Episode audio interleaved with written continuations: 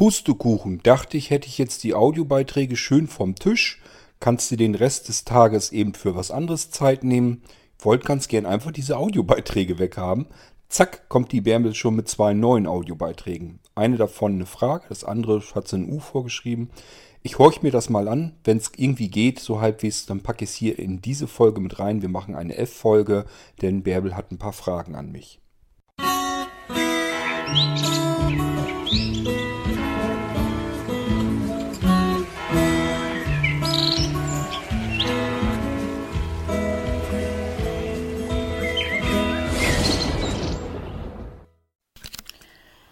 Momentan bin ich in der glücklichen Lage, ein mobiles NAS-Gerät testen zu dürfen. Es ist von der Firma Sanho und nennt sich USB-Port. Ich schätze jetzt mal so die, die Größe. Das wären 7 x 5 x 3 cm. An der rechten Schmalseite befindet sich oben der Ein- und Ausschaltknopf und darunter äh, de, der Anschluss für das Ladeteil. Das ist so ein Lightning-Anschluss wie beim iPhone. An der oberen breiten Seite sind zwei USB-Anschlüsse und an der linken Schmalseite ist unter einem, einem Schutzdeckel ein Micro-SD-Karteneinschub. Ich habe jetzt mal die Artikelbeschreibung von dem Pocket NAS unter meinen Fingern und versuche das mal so ein bisschen zu vergleichen. Und äh, ja, LAN hat dieses Gerät nicht, über das ich jetzt gerade verfüge. Ein WLAN-Netz habe ich aufgebaut und habe damit also jetzt direkt vom iPhone aus den Zugriff auf meine Festplatten oder USB-Sticks. Jetzt die erste Frage. In deiner Beschreibung äh, stehen Begriffe wie Wi-Fi-Repeater und Netzwerkbridge. Ähm, da kann ich mir jetzt nichts konkret darunter vorstellen. Hätte ich gern noch mal gewusst, was das bedeutet. Suchbegriff Repeater. Ergebnis, ein Repeater, auch Regenerator genannt, ist in der Kommunikationstechnik ein elektrischer oder auch optischer Signalverstärker oder Aufbereiter zur Vergrößerung der Reichweite eines Signals. Der Repeater befindet sich in einiger Entfernung zum Sender, empfängt dessen Signale und sendet sie in aufbereiteter Form weiter, wodurch eine größere Distanz überbrückt werden kann. Beim Einsatz digitaler Übertragungsverfahren kann das Signal zusätzlich vom Repeater dekodiert werden, wodurch Signalstörungen entfernt werden. Anschließend wird das Signal wieder neu kodiert, moduliert und weitergesendet. Von einfachen Repeatern wird die übertragene Information nicht beeinflusst, sondern nur das elektrische bzw. optische Signal aufbereitet. Dagegen können höher entwickelte digitale Repeater dem Signal zum Beispiel eine Kennung hinzufügen die bei mehreren möglichen Pfaden die Rückverfolgbarkeit des Signalweges ermöglicht. Zur fachmännisch korrekten Erklärung vom Amazon Echo, von mir noch immer die unfachmännische Erklärung dazu. Ähm, ja, im Prinzip hat das Amazon Echo das schon ganz richtig erzählt und erklärt. Äh, ein Repeater ist letzten Endes nichts anderes als ein Verstärker, ein WLAN-Verstärker in dem Moment. Das heißt, äh, wie musst du dir das vorstellen? Das ähm, Pocket NAS empfängt das WLAN äh, deines WLAN-Routers zu Hause, das du jetzt ganz normal benutzt. Vielleicht hast du eine Fritzbox beispielsweise oder einen Telekom-WLAN-Router äh, oder irgendwie sowas wirst du haben. Da kannst du das Pocket NAS eben nehmen und sagen, okay, empfange das Signal von diesem WLAN-Router, kling dich da mal ein und stelle dieses Signal aufbereitet wieder her. Also dass du an, quasi an der Stelle, wo du den WLAN-Router hast, hast du ja ein WLAN-Netz und das hat eine bestimmte Reichweite und es wird je nachdem, wie weit es kommt, immer ein bisschen schwächer. so, und dann kannst du äh, ein bisschen weiter entfernt das Pocket NAS nehmen und steckst es, äh, lässt es dort laufen und dann kann es eben dieses WLAN-Netz, was am Rande etwas schwächer geworden ist, nochmal aufnehmen, aufbereiten und als komplett eigenes WLAN-Netz wieder bereitstellen. Das ist dann nicht eine andere SSID oder sowas, sondern unter der gleichen, äh, unter den gleichen technischen Voraussetzungen. Das heißt, wenn du Geräte hast, die sich bei deiner Fritzbox einloggen, die Da brauchst du jetzt keinen weiteren WLAN-Stand oder sowas einzurichten. Die erkennen einfach dann das Pocket NAS als deinen WLAN-Router, weil es ja nur eine Verstärkung ist. Können dann aber gleich dort wieder ähm, sich einklinken und somit kannst du dein WLAN-Netz eben erweitern. Kann ganz praktisch sein, wenn du jetzt zum Beispiel irgendwelche WLAN-Geräte hast, meinetwegen dein iPhone nimmst und sitzt vielleicht im Garten, da kommt dein äh, WLAN-Router, die Fritzbox, vielleicht gar nicht so gut hin. Und äh, ich sag mal, die Außenmauer, da ist vielleicht dein Esszimmer, dann nimmst du dein Pocket NAS einfach, packst das ins Esszimmer, machst es an, dann lockt sich das in äh, den Wi-Fi-Router ein und äh, macht dann dort nochmal das Netz neu. Und wenn du dich dann draußen äh, auf die Terrasse setzt, wo normalerweise dein WLAN-Router gar nicht mehr vernünftig hinkommt, dass du da immer Probleme hast, dann hast du da jetzt wieder ein stabiles Signal und ein ganz normales WLAN-Netz und dein iPhone würde da gar nichts vermerken. Es würde sich so einloggen, als wenn es sich in die Fritzbox einloggen würde. Nur mal so als Beispiel. Vorteil ist ganz einfach, das Pocket NAS kann sich eben in dein normales WLAN-Netz einbuchen dieses WLAN-Netz gleichzeitig aufbereitet wieder zur Verfügung stellen und auch seine Dienste in deinem WLAN-Netz zur Verfügung stellen. Das heißt, wenn du es einmal drauf trimmst, dass das mit deinem WLAN-Netz zusammenarbeitet, äh, dann muss das nicht mehr sein eigenes Netz aufbauen, sondern kann einfach dein vorhandenes WLAN-Netz benutzen, selber auch mit aufbauen und alle anderen Geräte können sich ganz normal dort wieder anmelden. Hat zum Beispiel auch den Vorteil, wenn du jetzt äh, das Ding nimmst, was du jetzt hast und machst da dran das, die WLAN-Funktion an, dann kannst du dich ja mit deinem iPhone dort in das WLAN-Netz einbuchen von diesem kleinen Gerät und kannst dann auf die Dienste zugreifen des Gerätes. Problem ist nur, wenn du jetzt beispielsweise dein iPhone nimmst und willst jetzt zum Beispiel Musik abspielen, die sich auf deinem ähm, äh, mobilen NAS dort befinden und bist jetzt an dessen Netz angemeldet, dann kannst du zwar die Musik von dem Gerät abspielen, aber du könntest jetzt beispielsweise nicht gleichzeitig E-Mails empfangen oder ins Internet gehen. Beim Pocket NAS würde das gehen, wenn du das nämlich mit dem WLAN-Router, mit deiner Fritzbox zum Beispiel, ähm, ja, verbunden hast, dann ist das Netz ja wiederhergestellt. Das Internet und, äh, kommt dann von deiner Fritzbox in dem Beispiel. Die Dienste, die NAS-Dienste kommen von dem mobilen NAS-Gerät, vom Pocket NAS und somit ist das alles wieder im selben Netzwerk und du kannst gleichzeitig vom NAS die Musik hören über den Dienst, der dort läuft und gleichfalls eben deine E-Mails abrufen oder im Internet surfen, alles sowas, was du jetzt eben mit dem Gerät, das du jetzt hast, nicht kannst. So, dann hast du noch den Begriff die WLAN-Bridge. eine Bridge ist immer etwas, was ähm, etwas nimmt und äh, es in etwas anderes übersetzt. Beispielsweise kann das sein, du hast äh, ein LAN-Kabel, da läuft das Internetsignal drüber. Das LAN-Kabel kommt in ein Gerät und dieses Gerät kann dann wieder ein WLAN-Netz aufmachen. Das könnte man jetzt auch Bridge nennen eigentlich. Würde man eher wahrscheinlich Hotspot nennen, aber es würde auch ähm, eine Bridge eigentlich sein, weil sie die als Brücke fungiert zwischen dem Kabelnetzwerk und äh, dem WLAN-Netzwerk. Meistens versteht man es genau andersrum, nämlich man äh, würde das Pocket NAS nehmen das würde sich wieder an deinem WLAN-Netz anmelden und würde dieses äh, Netzwerk über seinen LAN-Anschluss bereitstellen. Vorteil, du kannst ein Gerät, das kein WLAN hat, sondern ähm, Kabelnetzwerk gebunden ist, dort anschließen am Pocket NAS und das wäre dann die Bridge-Funktion des Pocket NAS. Das heißt, das Pocket NAS ist in der Lage, dein WLAN-Signal zu nehmen und daraus ein LAN-Signal wieder zu machen, einfach damit du ein kabelgebundenes Netzwerk dort wieder anklemmen kannst könntest du, also musst dir nicht so klein nur vorstellen, du kannst natürlich genauso gut, äh, ja, ich sag mal, so ein, so ein, so ein äh, 48er Switch könntest du, Netzwerk-Switch könntest du an deinem Pocket NAS anklemmen, einfach mit dem Netzwerkkabel verbinden. Das würde das WLAN-Signal kommen und du würdest da im Prinzip ein komplettes Netzwerk, Kabelnetzwerk dran anklemmen können. Würde gehen, macht technisch eigentlich keinen wirklichen Sinn, mit so vielen Geräten dann die alle auf das WLAN-Signal zu schicken, aber rein technisch würde es halt gehen. Ähm, ja, ich hoffe, du kannst dir da ein bisschen besser jetzt was drunter vorstellen. Ist einfach, dass das WLAN-Signal rübergenommen wird und da ein äh, LAN-Anschluss fürs Kabelnetzwerk wieder draus gemacht wird. Da könnte man ein LAN-Gerät anklemmen, was einfach äh, mit dem LAN-Kabel eben verbunden wird mit dem restlichen Netzwerk. Oder aber natürlich auch über einen ähm, Switch, über einen Netzwerk-Switch kannst du auch mehrere LAN-Geräte dort wieder anklemmen.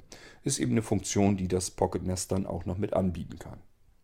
Bezieht sich das jetzt auf den Hotspot? Also wenn ja, das kann äh, das Gerät, was ich jetzt gerade äh, teste, auch nicht. Dann die nächste Frage, die bezieht sich auf das Akku. Die beiden Geräte verfügen ja äh, über einen internen Akku. Ähm, da hätte ich gern mal gewusst, ähm, wie lange man das auflädt. Kann man das an dem Pocket NAS auch überprüfen? Hier an dem Gerät befinden sich ähm, auf der Draufsicht an, an der oberen Kante so ganz kleine Leuchtdioden. Die könnte ich mit meinem ähm, Lichtdetektor aufspüren. Das geht, das habe ich schon versucht. Aber gibt es auch äh, da eine bessere Möglichkeit oder äh, Erfahrungswerte? Das ist beim Pocket NAS ganz genauso, sind auch ein paar kleine Leuchtdioden, die dann äh, in Schritten zeigen, wie voll der Akku circa noch ist. Meistens sind es, ich weiß gar nicht, wie das beim aktuellen Pocket NAS ist, ich glaube, da waren es auch vier Leuchtdioden, aber sicher bin ich mir nicht, kann auch sein, dass es mehr waren. Normalerweise macht man immer vier Leuchtdioden für 25, 50, 75 und 100 Prozent Akkustand. Ähm, ja, ansonsten, wie gesagt, ist beim Pocket NAS auch so, sind auch Leuchtdioden, könntest du dort genauso kontrollieren. Eine elegantere Möglichkeit äh, ist mir bisher noch nicht untergekommen. Ähm, tja, leider baut man solche Geräte nicht für blinde Menschen, sondern äh, für sehende Menschen und denen reicht das natürlich, ein Blick auf das Gerät und die wissen, wie voll der Akku eben ist. Meine Empfehlung an die Anwender ist immer, macht euch nicht so viel Kopf um den doofen Akku da drin. Ähm, also, wenn du ins Bett gehst, machst du einfach das Steckernetzteil in die Steckdose, USB-Anschluss hin zum Pocket NAS in dem Fall oder zu dem Gerät, was du jetzt hast. Und dann lass das Ding einfach laden. Fertig. Das äh, stellt sich automatisch ab, wenn der Akku voll ist. Dann wird der Ladevorgang eben getrennt. Und äh, damit ist das Ding durch. Und dann weißt du auf alle Fälle, aha, hat mein Akku zu 100% ähm, aufgeladen. Das Gerät ist am nächsten Tag wieder einsatzbereit und fertig genau zu wissen, wie viele Stunden das Ding jetzt zum Laden braucht, was bringt es dir? Ähm, du müsstest auf die Uhr gucken, nimmst es dann von der Steckdose ab und äh, ja, äh, sagst dir dann, ja, wahrscheinlich habe ich jetzt 100%, vielleicht brauche es aber mal länger oder es ist schon eher fertig. Ähm, so genau kann man das eigentlich gar nicht richtig sagen bei den Dingern. Das ist nicht so, dass die jetzt exakt bei, was weiß ich, 3 Stunden 45 Minuten aufgeladen sind. So funktioniert das nun mal leider eben nicht. Schon allein deswegen nicht, weil der Akku nicht immer gleichmäßig leer ist. Du packst das Ding ja auch mal dran, wenn es vielleicht nur noch 40% drauf hat. Oder wenn es vielleicht nur 10% drauf hat. Entsprechend braucht es unterschiedlich lang. Und der Ladevorgang an sich bei einem Akku ist auch nicht so, dass der gleichmäßig durchläuft.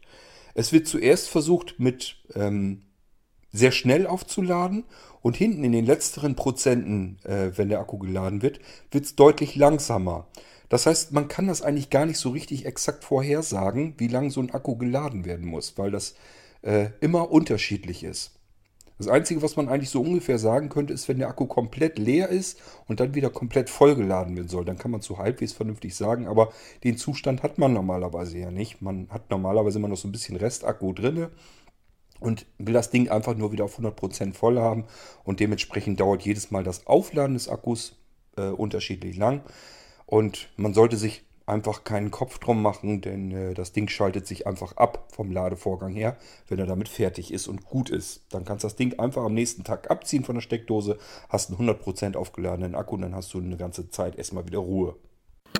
Um auf diese äh, Speichermedien zugreifen zu können, benötigt man ja den File-Browser. Den habe ich mir also gekauft und äh, runtergeladen aufs iPhone und bin jetzt so im Prinzip erst in meiner ersten Testphase. Also ich habe jetzt noch nicht so viel Erfahrung, wie man mit dieser App umgeht. Was ich recht schnell gemerkt, gemerkt habe, ist, dass man äh, nicht mit allen Apps, also jetzt an, die, an den File-Browser Daten austauschen kann. Ich habe da den, äh, eine App drauf, die benötige ich täglich, die heißt FileMaker Go. Das ist eine Datenbank. Äh, die sichere ich einmal pro Woche und das habe ich immer als E-Mail-Anhang gemacht und bin jetzt ganz happy, dass das so jetzt nicht mehr nötig ist. Äh, also das kann ich ganz einfach an den File-Browser übergeben. Die zweite App, die auch sehr gut funktioniert, ist der Voice Stream Reader. Äh, das geht in beide Richtungen super. Jetzt die nächste Frage, Kurt. Ähm, hast du schon eine Möglichkeit gefunden, Podcast-Episoden an den File-Browser äh, zu übersenden? Geht das zum Beispiel mit deinem mit, deinem, äh, mit deiner Podcast-App? Denn die, die ich nutze, das ist die von Apple, da geht es definitiv nicht. Ähm, Bärbel, da habe ich eigentlich überhaupt keine Probleme mit. Ich kann eigentlich, ähm, der File-Browser verwendet ja letzten Endes die iCloud und alles, was irgendwie an iCloud funktioniert, kann ich damit auch benutzen. Das ist eigentlich nicht das Problem. Also ich habe, wenn ich so drüber nachdenke, ich habe eigentlich nichts, wo ich nicht mit dem File-Browser dann irgendwie wieder drankommen könnte. Ähm, du machst es dir vermutlich ein bisschen zu schwierig, wenn du auf die normale Webseite gehst vom Irgendwasser, nehmen wir den mal. Das heißt, du gehst auf http Doppelpunkt Doppelschrägstrich Irgendwasser.podcast.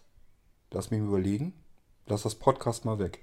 Irgendwasser.blinzeln.org. Dann kommst du meines Erachtens nach auf die Webseite der M4A-Dateien. Das ist eine normale Webseite. Da gehst du in die Folge rein, die ist ja auch noch verlinkt. Und dann ist da ein so ein Symbol zum Herunterladen der Folge. Und da weiß ich nun nicht, ob du ähm, ob das, ob, da, ob das richtig beschriftet ist, dass du das so findest. Optisch ist es nämlich nur ein kleiner Pfeil, der einfach sagt, okay, das soll jetzt wohl für herunterladen sein. Ähm, da kannst du drauf tippen und dann wird die Folge am iPhone geladen und dann kannst du dir die auch, äh, wenn sie geladen ist, über die Teilen-Funktion in die iCloud schieben und wenn du die erstmal in der iCloud hast, dann hast du sie auch im File-Browser oder mit allen anderen Programmen, die mit der iCloud umgehen können. Das geht eigentlich soweit ganz ordentlich. Ich habe das ja auch schon benutzt, wenn ich zum Beispiel irgendwelche Folgen oder so nochmal hier wieder reinholen wollte. Denk mal an die eine Folge mit, ich glaube, Spuk im Klo, wo ich euch die Intros mit reingeholt habe. Ähm, das hatte ich, glaube ich, so gemacht, dass ich die Podcasts einfach nochmal in die iCloud geladen habe. Also direkt einfach heruntergeladen und die dann importiert hatte und dann geschnitten, die Intros rausgeschnitten. Ähm, das heißt, funktionieren tut das eigentlich soweit ganz gut. Ansonsten, was hast du vor? Warum möchtest du die Podcast-Folgen im File-Browser haben? Das wäre vielleicht mal dann interessant zu wissen. Du kannst sie ja auch, wenn du jetzt die Podcasts-App äh, von Apple nimmst, ich denke mal, da wird man sie auch runterladen können, die Folge. Und dann hast du sie doch auf dem iPhone oder hast du irgendwie was anderes noch vor? Musst du vielleicht mal erklären, was du im Sinn hast damit, was du vorhast, dann kann ich dir vielleicht besser erklären, ähm, wie du da vorgehen kannst. Also so erschließt sich mir nicht so ganz, wozu das gut sein soll, dass du die Folgen erst irgendwie versuchst in File-Browser zu bekommen. Was ich schon erfolgreich gemacht habe, ist, ähm, wenn ich dann der, auf, die, auf den Festplatten navigiere, Ordner zu verschieben, Dateien zu verschieben, umzubenennen oder an anderer Stelle wegzulöschen. Und jetzt die letzte Frage, das bezieht sich auf das Abspielen von Musikdateien. Kann man also mit bordeigenen Mitteln Musikordner oder Playlisten abspielen? Da bin ich noch nicht dahinter gekommen. Äh, ich habe da so einen Menüpunkt entdeckt, der heißt Audio-Warteschlange. Äh, weiß aber noch nicht, was man damit anstellen kann. Also da hätte ich gern mal gewusst, ob du mir dazu was sagen kannst. Bordmittel mit File-Browser oder ohne File-Browser? Das ist die große Frage, denn der File-Browser macht das sogar richtig schön elegant. Ich mache das alles so mit dem File-Browser. Gerade das finde ich so herrlich, dass ich eben einen Ordner habe mit Musiktiteln oder es gibt ja auch ähm, äh, gerippte Hörspiele, die man sich auf die Platte gezogen hat, wo dann verschiedene Einzeltitel, alles so einzelne Schnipsel sind. Da will man ja nicht jedes Mal, wenn man das Hörbuch ein Stückchen weiterhören will, von Hand immer den nächsten Titel auswählen. Und das macht der File-Browser wunderbar. Der geht, wenn er mit dem einen Titel durch ist, eigentlich gleich zum nächsten Titel. Ist halt die Frage, ob du jetzt mit dem File-Browser arbeiten möchtest, ob das so geht, oder ob du irgendwas anderes im Schilde führst. Wenn du das mit dem File-Browser machen möchtest und äh, das geht so nicht, der macht nach einem Titel Schluss, dann geh mal in die Einstellung rein, denn ich bin mir natürlich auch nicht mehr ganz sicher, ob ich das irgendwann mal so eingestellt habe. Das könnte gut sein. Der File-Browser hat ja ein Irrsinnsaufgebot an möglichen Einstellungen, da musst du vielleicht mal durchgehen. Ähm, ich habe den File-Browser eigentlich im Prinzip seit der ersten Version. Ich habe den schon, ja, muss ja schon irgendwie, was weiß ich, 2010, 2011, irgendwas um den Dreh. Ähm, ich weiß nicht, wann das Ding jedenfalls rauskam, dann hatte ich den auch schon. Wurde damals äh, empfohlen mal, Das äh, war also in den ganzen Empfehlungen und so weiter ziemlich weit oben und habe ich gesagt, ja, klingt interessant, den holst du dir mal eben und äh, den benutze ich bis heute am meisten für alles Mögliche. Weil man da eben irrsinnig viel mitmachen kann. Der kann, hat wirklich einen riesen Funktionsumfang. Ist eigentlich genauso wichtig wie der Windows Explorer oder der Total Commander oder was man alles so benutzt. Ähm, ja, dafür habe ich eben den File-Browser auf dem iPhone und kann da alles Mögliche mitmachen. So, und wie gesagt, das ist damals, habe ich ihn eben auch eingestellt und die Einstellung nimmt man natürlich immer so weiter mit rüber, auch von Version zu Version. Kann also sein, dass ich das irgendwann mir mal eingestellt habe, dass er die Titel der Reihe nach durchgeht. Aber dann kann man das eben in den Einstellungen machen und dann musst du das auch so machen. Wenn du mit Bordmitteln meinst, mit Bordmitteln äh, ohne File-Browser, dann musst du mir nochmal ein bisschen genauer erzählen, was du da eigentlich vorhast. Ähm, denn irgendeine App brauchst du ja. Ich wüsste nicht, wie du das sonst mit dem iPhone machen willst. Ähm, aber ich nehme mal an, du meinst den File-Browser und der kann das. Der kann einen kompletten Musikordner abspielen, ohne dass du da jetzt irgendwas dafür tun musst. Du musst nichts in die Warteschlange packen oder sonst irgendetwas. Einfach nur den ersten Titel antippen oder auch mittendrin und ab da fängt er weiter an abzuspielen. Der Reihe nach so lang, bis du sagst, ich habe keine Lust mehr. So, und das war's auch schon. Alles Fragen bezüglich Pocket NAS und File-Browser. Das war's heute für heute von mir und viele herzliche Grüße. Bis demnächst mal wieder von Bärbel. Ich würde ja den File-Browser zu gern mal als App hier einfach vorstellen, aber äh, ehrlich gesagt, ich habe so ein bisschen Schiss vor diesem irrsinnigen Funktionsumfang. Ähm, ich befürchte ja so ein bisschen, mit dem Ding kann man gar nicht fertig werden. Wenn man das wirklich alles zeigen will, was das Teil kann, dann ist das schon ein ziemlicher Irrsinn. Und äh, ja, bisher habe ich mich da immer noch ein bisschen vor ähm, ja, versteckt dass ich, äh, aber ja, irgendwann will ich ihn mal vorstellen, denn das ist eigentlich eine Pflicht-App auf dem iPhone meiner Meinung nach. Das ist eigentlich die App, die ich am meisten brauche für alles Mögliche, egal ob ich auf dem stationären NAS unterwegs bin, auf irgendeinem Computer, ähm, im Internet irgendwas mit Daten zu tun habe. Die ganzen Cloud-Lösungen, die ich habe, die kann man alle einbinden. Ähm, es spielt alles keine Rolle. Alles, was ich am iPhone mache, wenn ich von A nach B was schieben will, wenn ich was umbenennen will, wenn ich Ordner erstellen oder verschieben oder sonst irgendwas will, wenn ich Dateien herunterladen will, an einer bestimmten Stelle äh, wieder rüber kopieren will oder verschieben, all das geht mit dem File-Browser genauso, wie man es unter anderen Betriebssystemen ja eigentlich ganz normal gewohnt ist. Und das funktioniert am iPhone eben auch ganz normal. Man muss bloß die richtige App haben und das ist meiner Meinung nach eben der File-Browser. Ja, äh, deswegen, das Ding gehört eigentlich auf jedes iPhone, deswegen müsste ich ihn eigentlich auch vorstellen, aber das Ding ist einfach so mächtig. Ich habe da echt ein bisschen Bange vor, dass ich, wenn ich da beigehe, äh, dass ich da wieder Stunden mit beschäftigt bin, bis ich euch das alles gezeigt habe. Gut, aber irgendwann wird mich das wahrscheinlich mal ereilen, dass ich da mal dran gehen muss. Ähm, das sind immer so die Sachen, die schiebt man vor sich her, genauso wie manche andere Sachen, wo ich einfach sage, das ist eigentlich zu geil, als dass man das nicht mal vorstellen sollte. Aber ähm, ja, man weiß eben auch, was da an Aufwand dahinter steckt und was an Zeit dafür nötig ist und dann schiebt man es eben wirklich vor sich her.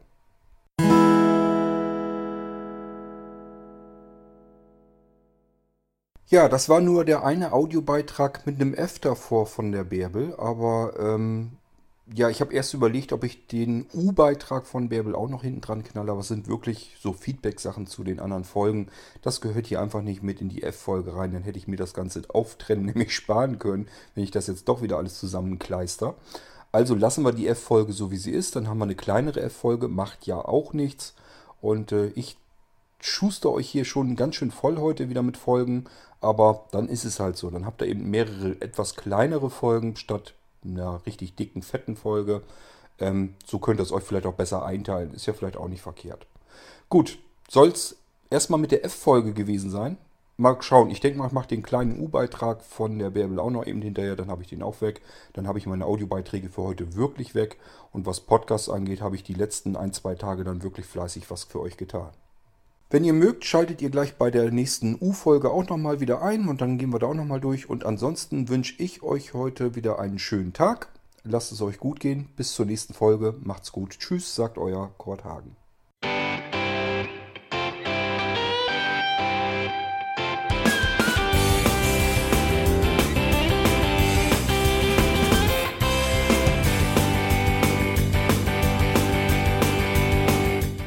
Das war Irgendwasser von Blinzeln. Wenn du uns kontaktieren möchtest, dann kannst du das gerne tun per E-Mail an podcast.blinzeln.org oder über unser Kontaktformular www.blinzeln.org. Blinzeln schreibt man in unserem Fall immer mit einem D in der Mitte. Wenn du möchtest, kannst du uns sehr gerne auch einen Audiobeitrag auf unseren Podcast Anrufbeantworter sprechen. Der hat in Deutschland die Telefonnummer 05165 439 461. Und wenn du uns aus dem Ausland anrufen möchtest, dann ersetze einfach die erste 0 gegen die 0049 für Deutschland. Wir bedanken uns für dein Interesse und freuen uns schon darauf, wenn du auch beim nächsten Mal wieder mit dabei bist.